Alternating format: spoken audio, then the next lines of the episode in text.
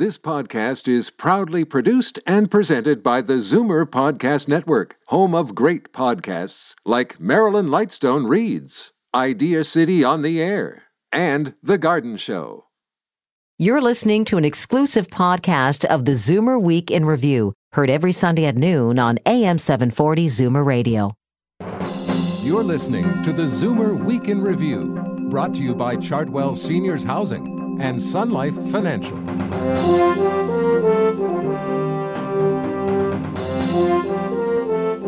Good afternoon and welcome to the Zoomer Week in Review, all things Zoomer worldwide. I'm Libby Znaimer. Remaining engaged in your community has as much of an impact in terms of your risk of Alzheimer's disease as changing your diet. That's Dr. Tiffany Chow of the Sam and Ida Ross Memory Clinic at Baycrest. Her grandmother had Alzheimer's, and that led her to a career researching and treating dementia. Her new book, The Memory Clinic, is about what we can do to stave off or delay cognitive decline. Tiffany will tell us what she's learned from her patients a little later on. Plus, it's the last week of January, and by now a lot of our New Year's resolutions have gone kaput. But maybe that's because we make things too difficult for ourselves with rigid gym schedules or strict diets. Vivian Vassos will tell us about Zoomer Magazine's New Year, New You plan.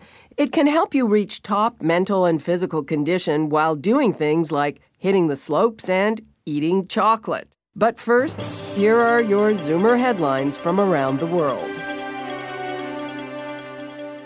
We think this is absolutely outrageous, and we're already starting to get calls from our members. They could have given people some notice. That's Susan Eng, Vice President of Advocacy for CARP, reacting to news that the Canada Revenue Agency has stopped mailing out paper income tax forms in order to get people to file their taxes online. The CRA says 1.3 million tax packages went unused last year. Taxpayers who do want to file the old fashioned way can either download and print the forms or pick up the package at a Canada Post outlet. If you needed to see your doctor right away, would you be accommodated? A new report suggests Canadians are less likely to get in the same day or the next day compared to residents of the US, Britain, the Netherlands, Norway, and New Zealand. The 2012 Commonwealth Fund International Health Policy Survey also reveals we have fewer options for after hours medical care and are among the least likely to have a doctor who will make a house call. Meanwhile, one Ontario hospital has taken innovative steps to reduce the length of time it takes patients in emergency to see a doctor. Hamilton's St. Joseph's Healthcare has managed to cut the average wait time from 5.8 hours to 3.7 hours, and the time from arrival to initial physician assessment has dropped from 3.7 hours to 30 minutes. They achieved this by converting the waiting room into an assessment area and adding an extra physician shift every day.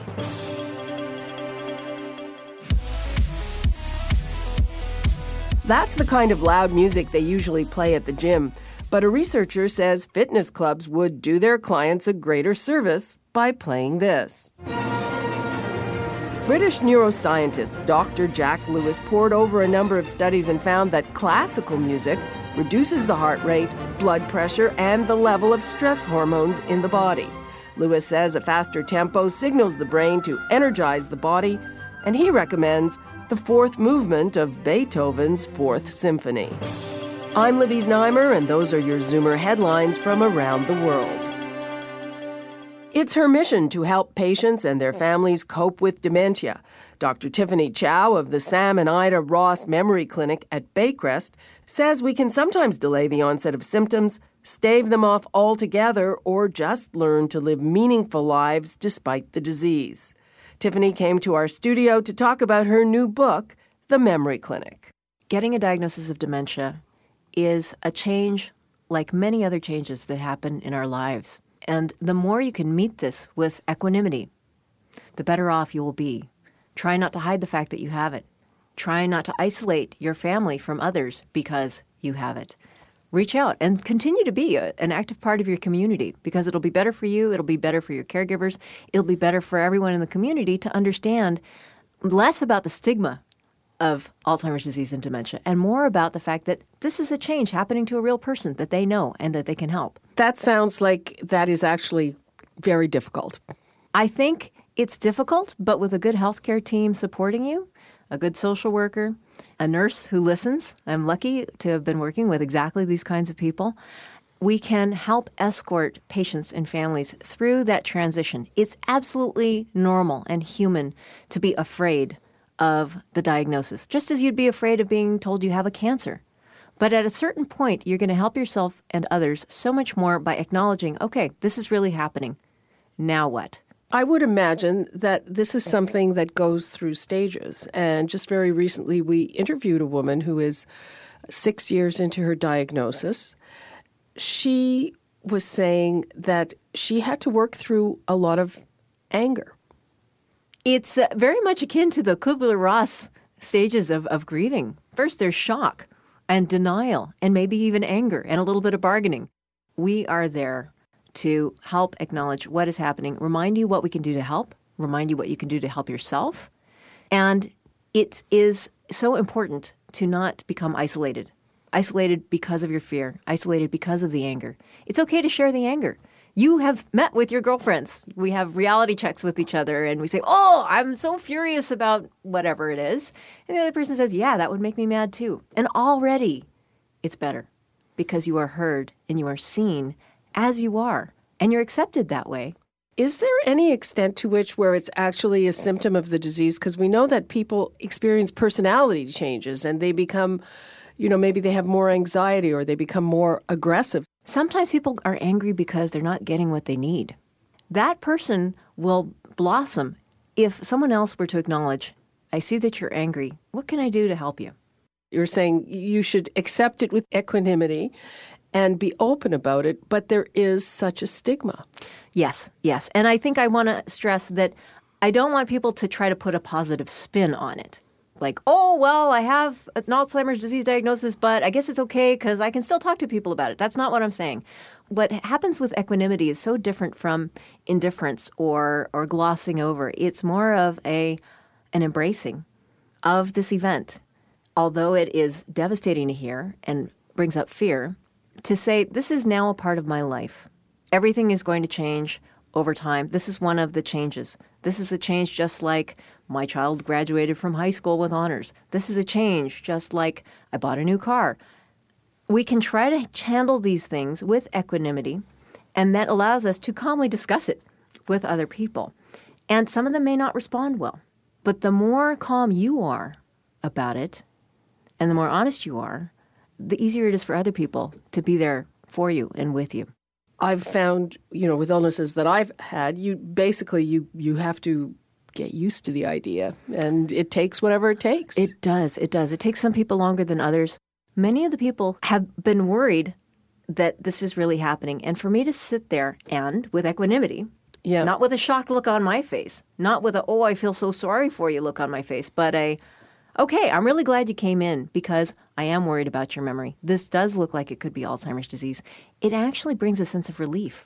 Like Absolutely. my secret is now out. In terms of the social supports, the activities, the support for the family, there are many things that we can do.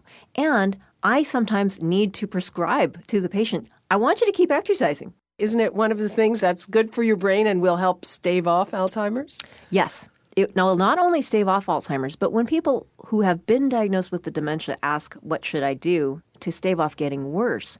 Exercise is on that list. You talked about that term cognitive reserve. So you're saying you know that people who are more educated will fight off or stave off the symptoms of Alzheimer's or not display them much more than somebody who's less educated.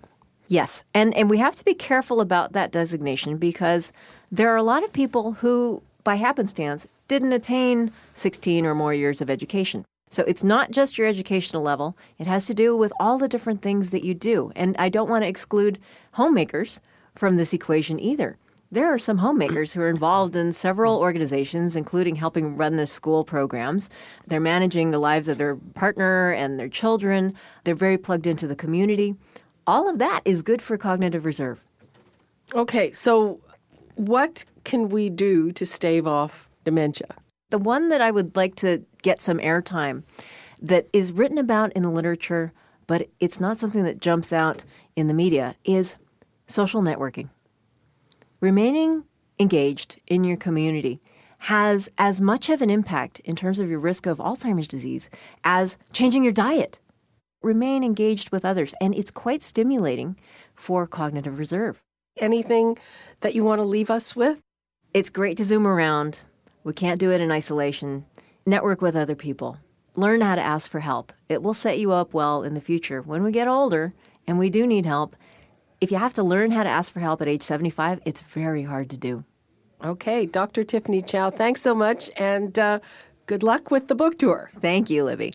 The Memory Clinic is published by Viking Canada.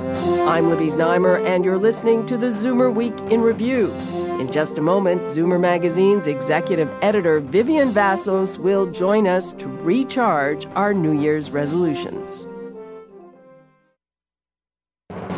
You're listening to the Zoomer Week in Review, brought to you by Chartwell Seniors Housing and Sun Life Financial.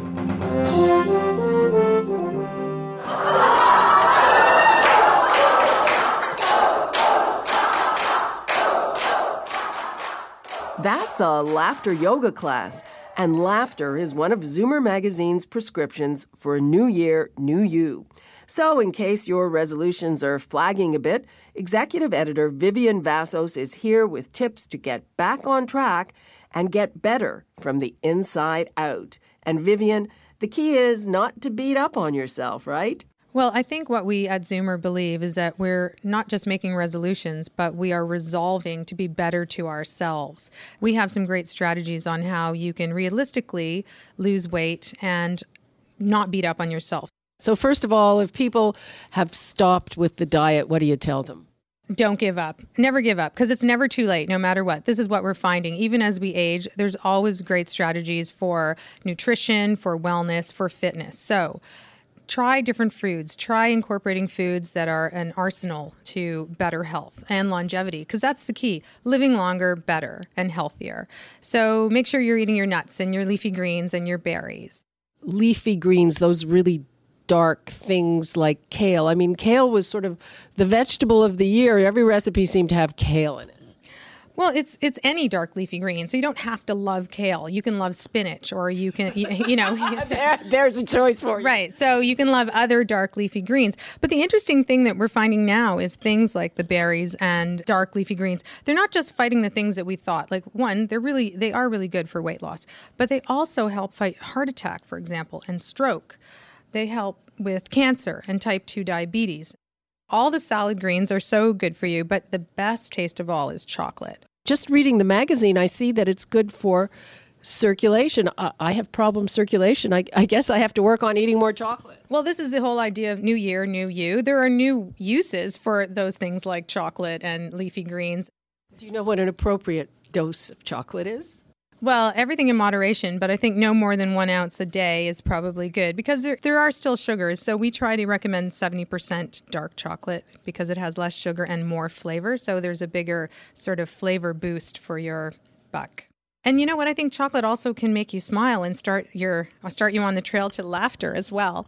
It's been shown that people who laugh live longer. And then there's this whole craze of laughter yoga where people get together. They start by faking laughing and then they end up feeling great.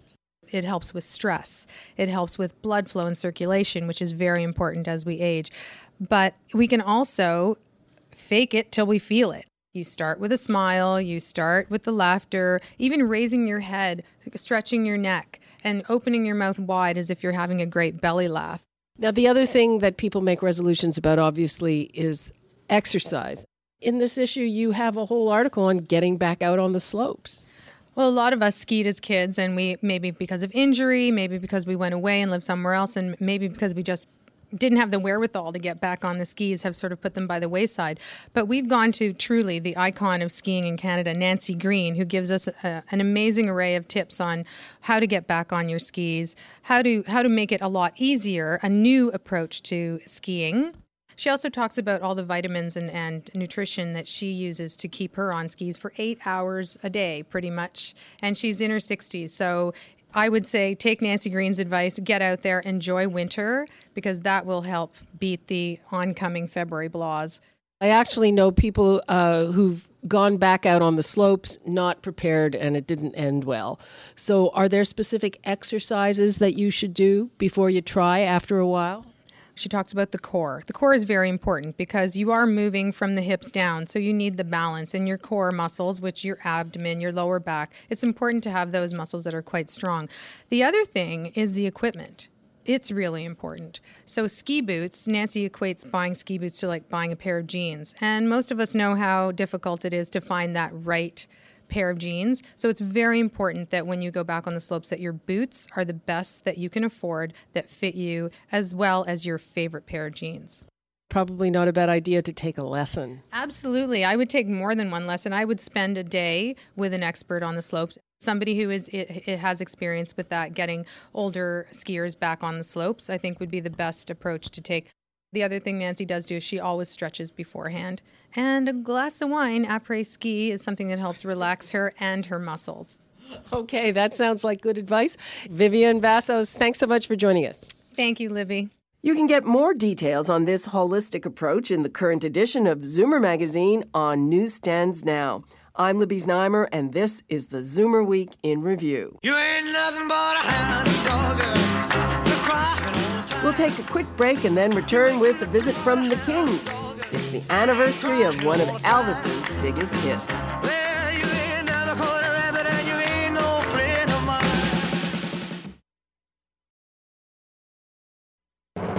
You're listening to the Zoomer Week in Review, brought to you by Chartwell Seniors Housing and Sun Life Financial.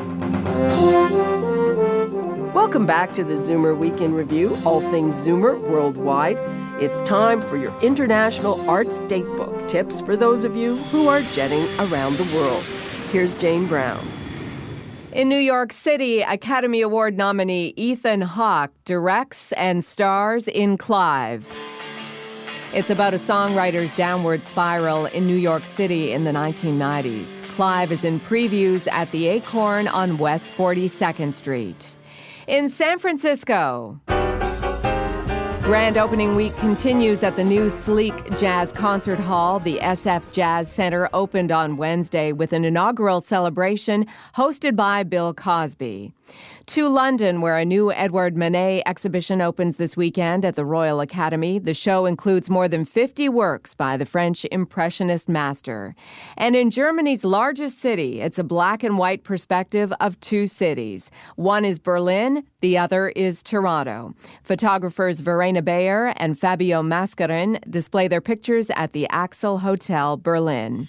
I'm Jane Brown, and that's the International Arts Datebook. Well, since my baby left Today marks an important anniversary in the history of rock and roll. On this day in 1956, RCA Victor released Elvis Presley's first number one hit, Heartbreak Hotel. Elvis was previously under contract to Sun Studios, but RCA Victor bought out his contract for an incredible $35,000. However, RCA's first experience with Elvis in the recording studio didn't go as easily as they had hoped. Producer Stephen Sholes found recording Elvis very difficult because he wouldn't stand still and sing directly into the microphone. Instead, he insisted he had to jump around to sing it right. As a result, the entire studio was reconfigured. There was also the problem of finding the right echo. Elvis's old producer Sam Phillips generated his trademark echo by using two different tapes with a slight delay between them. But Elvis convinced Sholes to record his vocal tracks in a hallway to obtain the effect. The result was a muddy recording that Sam Phillips himself called a morbid mess. The executives at RCA Victor weren't happy with the recording either, saying it was a terrible choice for their first Elvis song. However, they did agree to release it as a single, and fortunately, the public had its own opinion. The song spent 27 weeks on the top 100 Billboard charts, hitting the number one spot.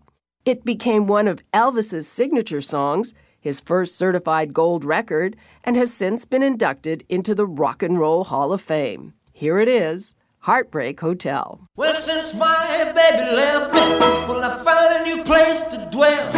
Well, it's down at the end of Lonely Street, that Heartbreak Hotel.